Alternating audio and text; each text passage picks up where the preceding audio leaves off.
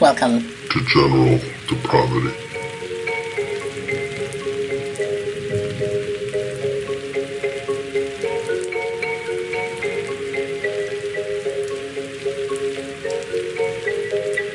Nothing is written. Haven't done this in a while, so we're going to see what the degree of success is here. Uh, what's on my mind? First of all, the movie Everest. If you do see this movie, you kind of got to do it right.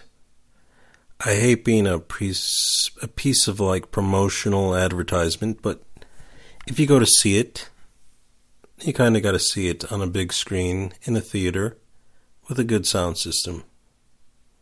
That's the way it works. It's got an air of realism to it. But I don't even like realism. I don't like realism in film anymore. That's what I want to talk about.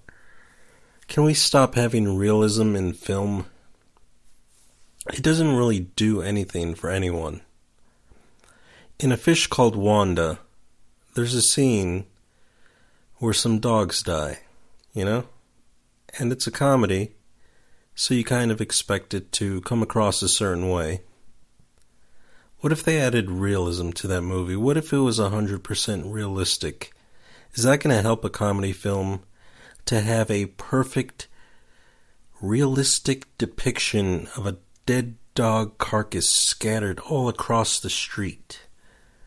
No, you you want the you know the furry obvious stuffed animal. That's the one that works for comedy.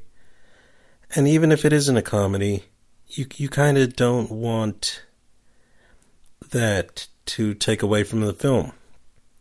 Like let's just say you have a normal film and for some reason there's a heart attack or someone faints.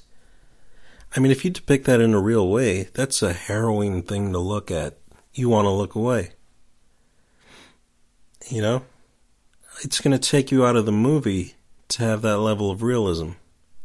People don't like realism. If people liked realism, you know what they would do? They would just live life. Because that's as real as it gets. And it sucks. Which is why they see fake life, the magic of cinema on a screen, and they don't. And they get to you know, just a moment's reprieve from the awfulness that is their everyday human existence. So, I mean, that's the that's just the general way to go about it, you know. Screw everything else. Be happy. Be content with it. Forget realism. Forget the Christopher Nolan. You know, it, it was fun for a while. We tried it out. It's interesting. But at the end of the day, what do you want? I mean, Everest is a movie that's harsh. I mean, you could watch. Uh, you you could watch action movies all day, and the the gunplay, the gunfights are about as effective as watching kids play cops and robbers. It, there's there's no weight to the violence, and some movies that's a good thing. It's just a superhero myth to see some guy who can, you know, take out seven bad guys with his weapon when he's unarmed, or who knows. And it's supposed to be light. It's supposed to be absurd and uh, playful. But the further you delve into realism, it sort of kind of just takes you out of it. Like Everest, by comparison, is very real. It's very tortured, miserable film to watch. I mean, you'll feel anxious throughout the whole thing because it, it puts life under a microscope. It puts you there. It puts you into the lives of the people, and it's real in a way that that's hard to describe.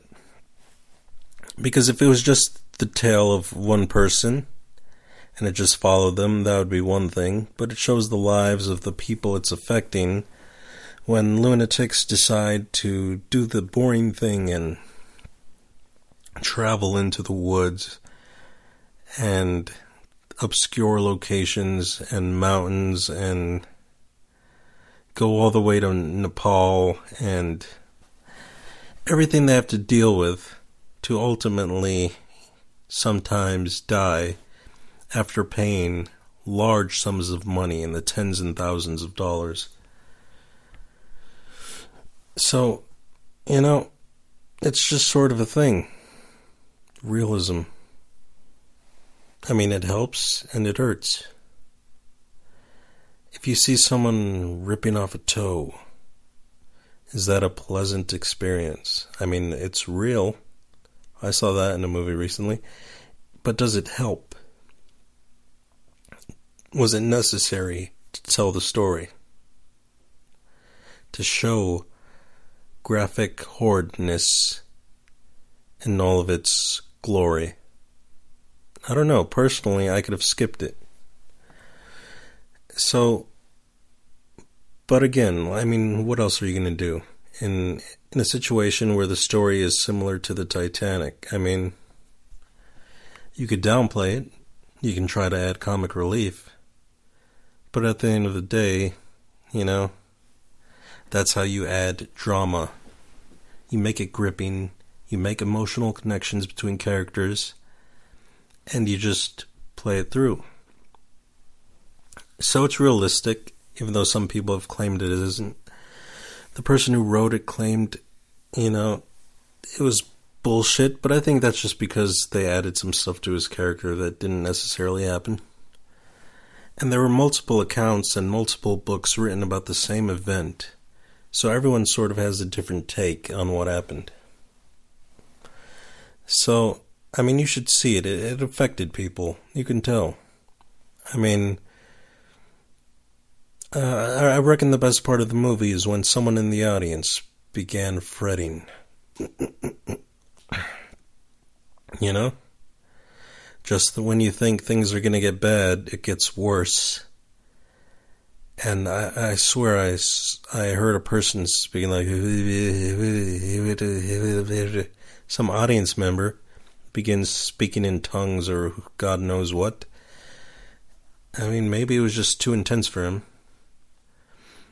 But there are some just there are some just very dark moments in the film, and I want to personally thank the lady uh, in the theater who who during one of the darkest moments vocalized what everyone else in the audience was trying to suppress when she began cackling as if she were you know a joker and the a hyena hybrid.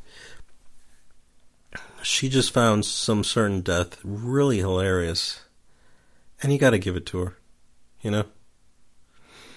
And and it wasn't the first one, so you know. But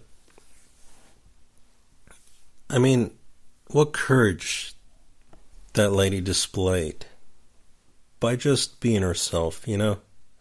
Everyone else is trying to be nice, repressing what they truly feel, you know, scared what everyone will think of them she had the balls to be the one singular voice of reason. In a in scenes fraught with tension, to finally release out of her mouth this nonsensical, you know, because there's only so much morbid absurdity in life you can take before you know you start laughing about it before you realize, hey, these people put themselves in this situation by their own choice. They're not thinking about their loved ones because they're kind of they're a bit they're a bit, you know, asshole like. And they kind of have it coming. That's what they wanted. They wanted a challenge and then they got it and then they died. It's hard to look at it another way. So, you know, that's just a thing that happens. Uh, you know, otherwise, in the uh, following, something I had recently that I want to share is an experience I recommend everyone have. it's sort of an experience in transcendental meditation. Um, I call it going to the ear doctor. You go there. You go there, you drive up. I hadn't slept all night, so I'm tense. I drive, I drive up to the ear doctor place. I go in, and when when you don't sleep, you have bad sleep, and you get tired.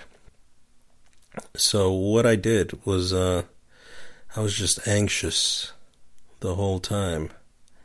Anytime you're at uh, you're at any sort of doctor or any sort of hospital or any place like that, I get tense and I already have you know high blood pressure, so it doesn't help. Finally, I get escorted in with the nurse, and I talk to her. I tell her as she takes my blood pressure, "Yeah, I'm a bit nervous. I don't know if this is going to go well." But uh, she she takes it. It's a little bit above average, but whatever. Uh, you know, I chalk it up to not having slept, and uh, and you know, I was able to make her laugh and smile. But the thing is, well, I'll come back to that. So I'm in the waiting room. I forgot my headphones. I have nothing to distract me. So I'm just looking in this room, and there's weird, ominous sounds coming from this ear doctor's office. You're just there, and it's just the bright fluorescent lighting. You know? Like you're in Alaska on a sunny day surrounded by snow. The ugliest lighting imaginable is all that you see. And it's it's you know, it's just reprehensible.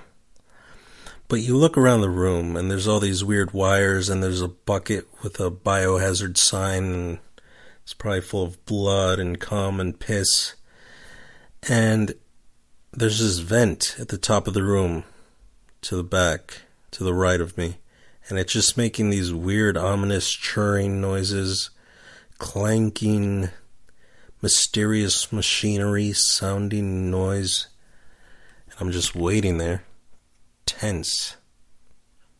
Just tense person. Just an anxious person is me. And then in the middle of the room, it's just a big chair, and there's the mechanical arm, but the big chair looks like, you know, people strap people into that chair and do ominous things with them. Just uncomfortable, deviant things. Of course, there's a sink. I'm sure it was dripping. And again, more wires going in and out of places, pumps, utensils that you could just pick up and do God knows what with. That's how it was, man. The ear doctor's a scary place. People give shit to dentists, which is why they have a high suicide rate. But really, the truly evil, you know, is probably the ear doctor, but they don't get any shine in the evil scumbag book, probably because, you know, those appointments are less common than a dental appointment. So I wait there for approximately three and a half years sitting around, nothing to do, not even pretending I want to look at my phone. I just want to absorb as much of the uncomfortableness as I can. Then my doctor comes in, and uh, he just looks like the nicest person ever, and he probably is, but that doesn't stop me from being tense. And then he starts grilling me grilling me, man. Like Abu Ghraib, and you know, but psychologically. Like he starts reading my profile. Did you do this? Have you ever smoked? Drinking alcohol? Etc. And then he and then he really hurts me. Uh, so what do you do for a living? Oof. And then he says, Oh, you have high blood pressure.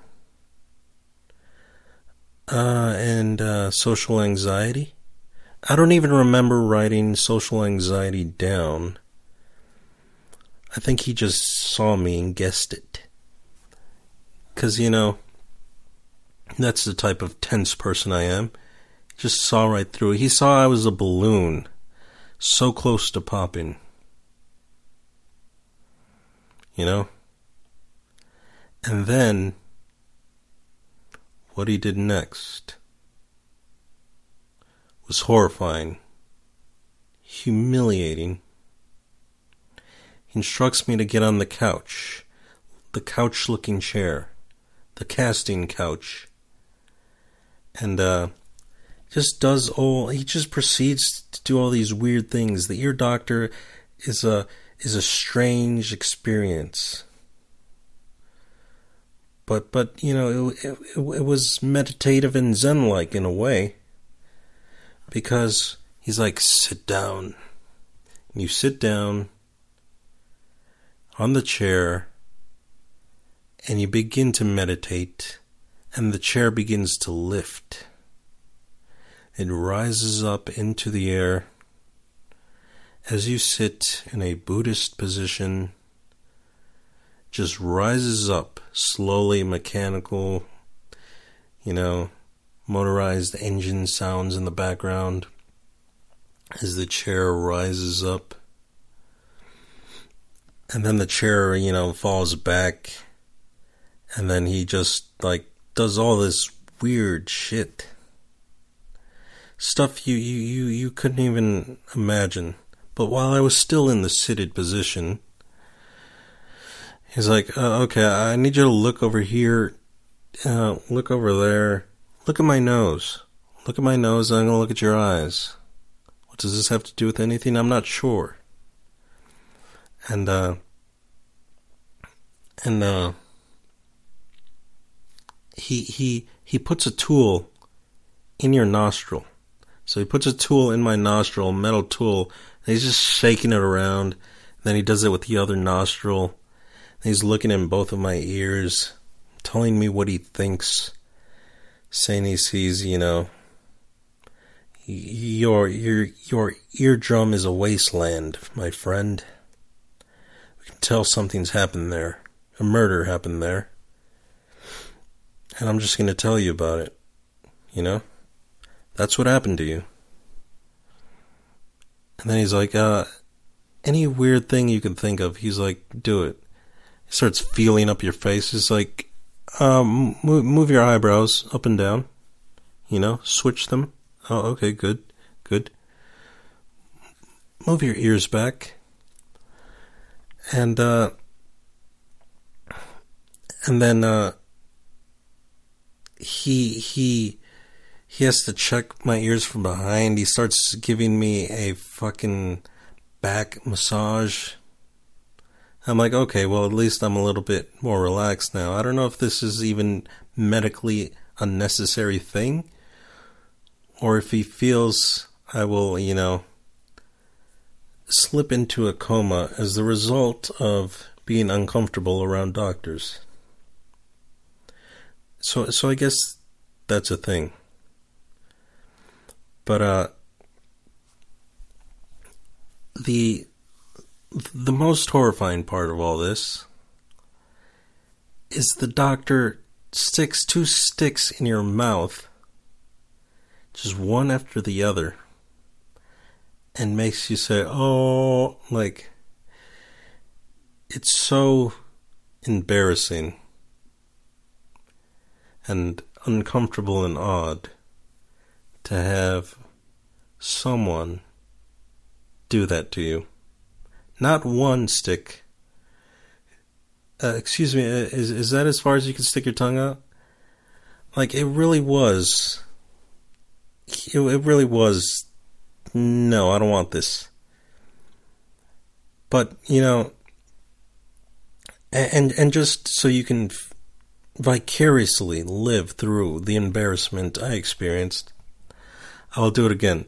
Like you have two uh, oh, oh. It's like, no, no, not good enough. the people in the back of the room can't hear you.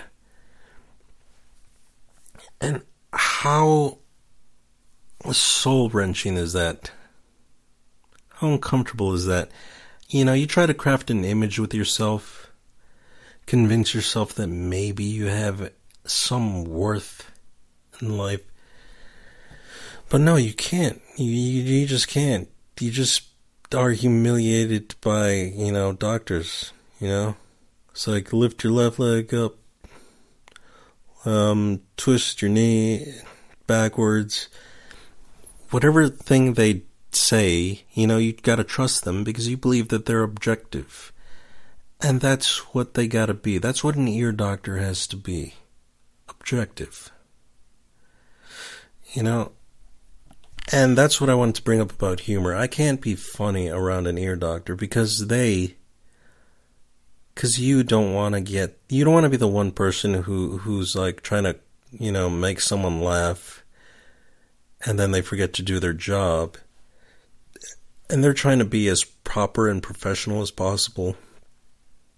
So you you know get the right diagnosis. So yeah and then you're in a seated position you have an ear cleaning, which is a vacuum that goes into your ear, and it feels weird. You know, I've never been in Vietnam, but I imagine it's not too different. It's unsettling, uncomfortable. You basically got a little straw in your ear, sucking all your, you know, anomalies out of it it's fucking uncouth. It's uncool. And it's like just a weirdly you know, rapey vibe to the whole thing. But but but the good part is afterwards I felt kind of like Jesus, I could do anything now. I could be in pornography cuz I basically just was. I now know true degradation. You know? And after it's all done though, you realize you got you really got to respect these people cuz they make you look like a piece of shit when they have the grace and decency to be so precise and delicate with their work. You know, got to thank the guy, tell him I really appreciate what you do uh, not just with me, but like just with with all your clients, to do something that's so necessary yet so weird and technical and requiring of so much schooling. You gotta respect it. You gotta respect the ear doctor. And that's what I did. You know? You're just totally got to let go and be at someone else's mercy as they molest your ears, nostril, and mouth. Again, you know? Gotta just let go. I can let go now. I had that transformative experience. Better than doing seven doses of ayahuasca in the jungles of Peru. Is having to do this. Now you now, now it could just be that I, you know, have no sense of, you know, propriety and decency and humanity, and that's why these simple tasks become so difficult. But that's the way I saw it. But from positivity, I want to switch gears into negativity and talk about a troll. I hate this frickin' troll kid in Texas named Ahmed Mohammed. See how uncomfortable that is to even hear. I mean, I would imagine it was because it's uncomfortable to say. I don't like this kid. I don't like this kid. Not because he's Muslim, but even if I did not like him because he's Muslim, there's nothing wrong with that because it's a religion. Can we really can we really say can we really just get over this? Can we really build a distinction between bigotry and ideology? Martin Luther King said, Judge people not by the color of the skin, but by the content of their character. Yes, a lot of Muslims happen to be brown, like I myself am slightly brown. Browner than average. Bearded. I got a lot of things that, you know, are stereotypically Middle Eastern.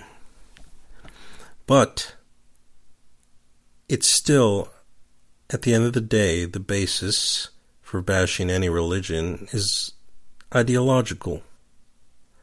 Even Martin Luther King, a person who was very uh, religious, knew this. Yes, uh, the good doctor knew this.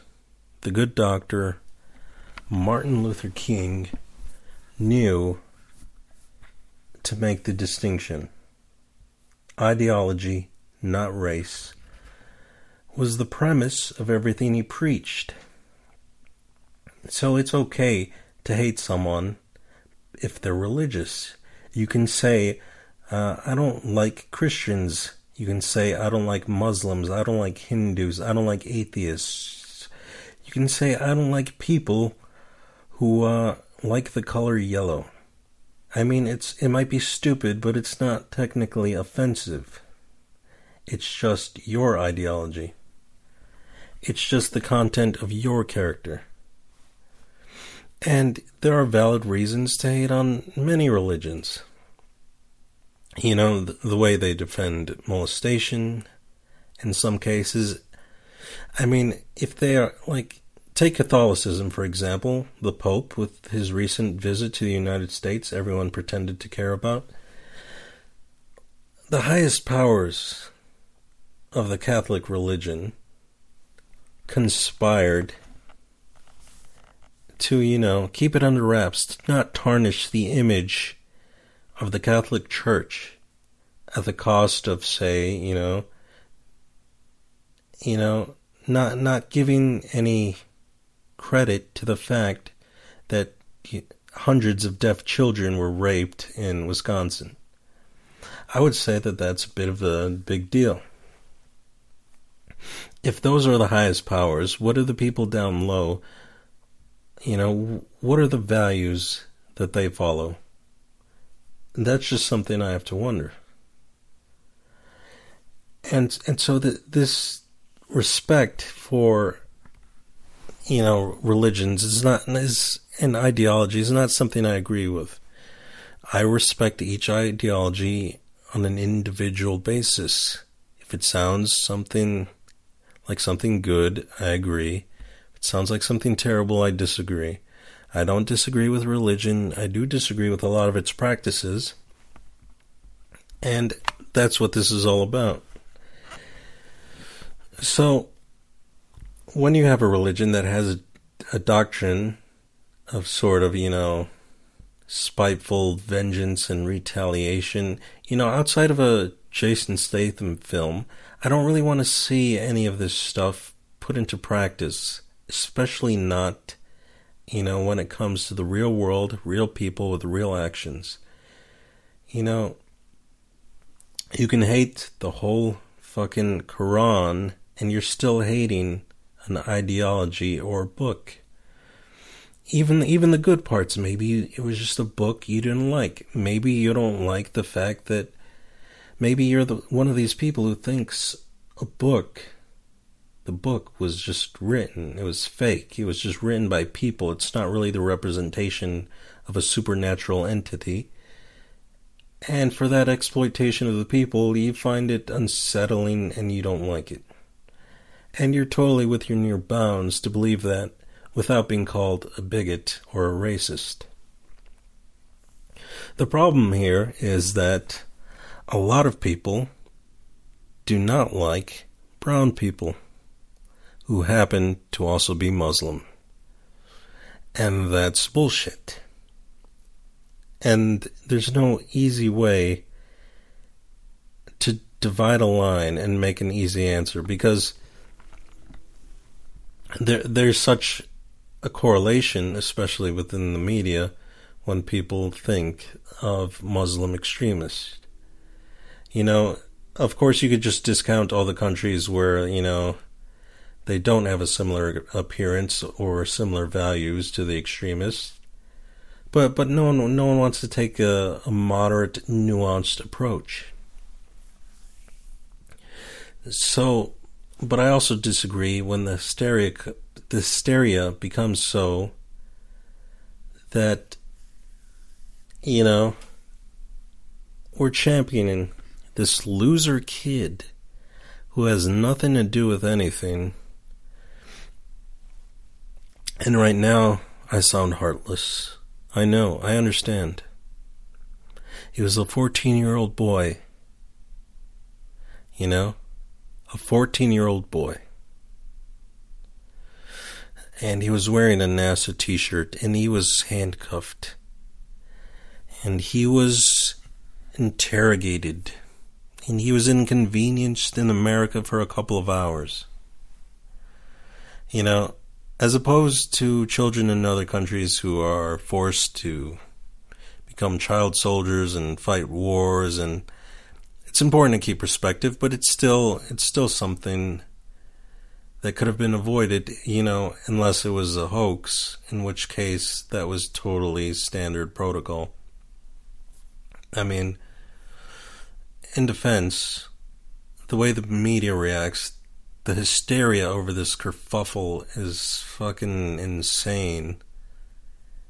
It's just it's just gone to unimaginable proportions.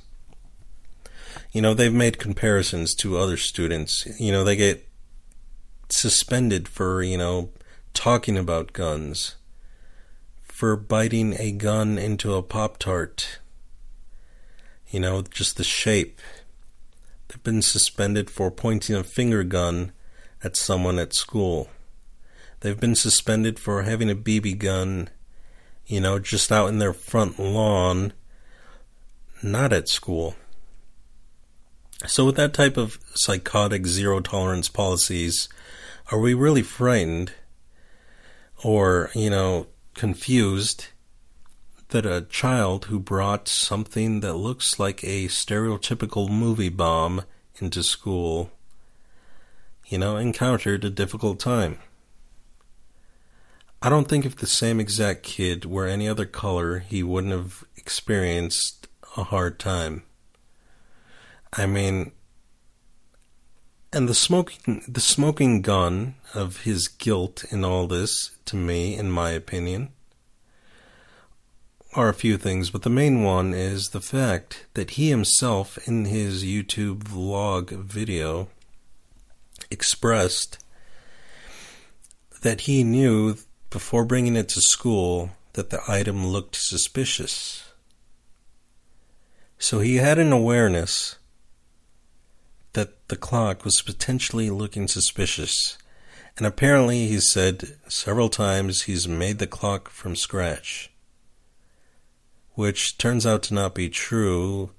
Multiple people from multiple videos, articles have basically shown he took the internals of a clock and put it into a tiny suitcase looking pencil case and uh, took it to every class. He took it to one teacher who told him, you know, you gotta not show that to anyone else. He took it to each and every class. He took it to a final class where the alarm went off, and, you know, as someone else put it, people were naturally alarmed by that. So it grows hard for me to believe that it wasn't anything other than a hoax. He did it on purpose. He's trolled before. He's brought a remote to school and, you know, to fuck with a projector or whatever they were watching on television and you know the whole thing is rather curious. Uh, I'm pretty interested in the story. His father happens to be someone who's a media hound, who he basically he's you know he runs for president of Sudan despite the fact he lives in Texas, which I'm not sure is even legal for him to do so. He drove his family from Texas to Florida to proceed in a fake trial over the burning of a Quran. I think it's got politics written all over it. I think the kid is being influenced by his father, his mother, his family. And as stated by Mark Cuban, um, is being coached by his sister. And just the fact that something so simple and ridiculous and silly could reach all the way into President Obama, who wishes who wishes to you know politicize everything at every second and every instant, before all the facts has even have even been released, and invites the kid to the White House, and to bring his stupid clock. I don't know what to think of it. It just seems like another scenario of the media everyone having a knee jerk reaction immediately before all the facts are in. But to sympathize a little bit, when I first heard the story, I saw the pictures, I thought, wow, this is ridiculous. But I didn't know that his little pencil case clock, you know, that's how you looked at his clock. That was his, his, his supposed invention, made from scratch invention is you take a little case, you open it up, you see its guts entirely, you see a clock on the inside, and that's it. He didn't create it, it's just there. And he was arrested, unlike they've said, not for bringing a bomb to school, but for bringing a hoax bomb to school, which seems rather accurate. And it's weird to be in a position where you sympathize with all the anti Islam sentiment that is really just racism in disguise, but when you can still call bullshit when you see it. But does no one want to take a moderate, moderate fucking angle in anything? And I think that's what this boils down to. Everyone wants an easy answer when no one has the answer. You know, the answer will come from large swaths of people working and thinking and sharing ideas until piece by piece, you know, everything is solved, people understand it, and uh, that takes time. Blood and time, because, you know, the the, you know the Syrian refugee crisis and all that. It's an interesting time. It's an interesting timing to have all this happen at once. But, you know, despite the fact that I think that kid lies, I think he's a liar. I think he's probably, a, you know, a kid of average intelligence, and that's a good thing. And he's a kid of curiosity, and that's a good thing. But I think he's just being puppeted by his family. But in a way, doesn't that represent America? 14. I think we could all agree 13 is the age of puberty. We're America. We're dreamers. We're being sold the American dream our whole life that at age 13 we get horny and everything is led astray. We no longer think the same. And then you start realizing how tricky life is. That everything isn't handed to you. That you gotta work for some things. That you gotta impress people. That you gotta impress chicks. That NASA, you know, it's not real, you know. He, he realizes that me becoming an astronaut probably isn't a thing, but I could wear the shirt, and then someone tells you, well, that shirt's just mass produced at Target. Doesn't really mean anything. And then instead of having all the time in the world left, you realize your time is limited. And that time becomes a time bomb, a time bomb clock, a time bomb clock hoax. And what is left? Just the broken dreams. He gets to go on a media tour, and he's probably already hit the high peak of his life. Because uh, where, where do you go from here realistically? People are going to find out it's not real. And then what? He's just some annoying huckster. And his dad is a crazed media hound. And it's all heavily been politicized. But I wish, and I hope, that this can create a more balanced dialogue between, you know, Muslim Americans who are naturally going to be kind of different than the average Muslim because they're probably potentially the risk of fucking being whatever more progressive. They moved, they made it, they decided to, you know, live in America, which has a small population of Muslims.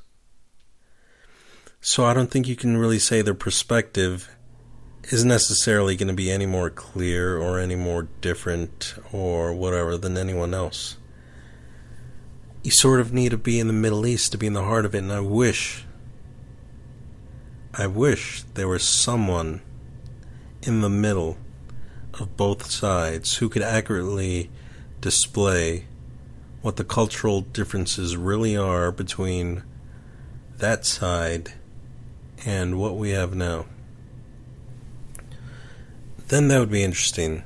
Then we could led by a leader who's something more than just some troll kid who's getting way too much credit. But I guess that's just the way, you know.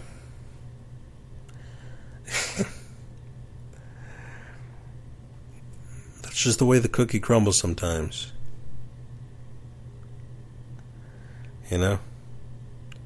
You gotta throw away a myth when you see one into the gears of the apparatus. Gotta sacrifice this kid's, you know, integrity and media value and the desire to always make a sensationalistic headline and get page hits at some point and say, fuck it, I'm gonna shut my goddamn mouth until the facts are out in the open and straight. Can we do that once? No one knows what the hell they're talking about for now or for the foreseeable time being. So, with that in mind, can we align our, you know, thoughts and ideas and prejudices? For the time being. Thank you. This has been.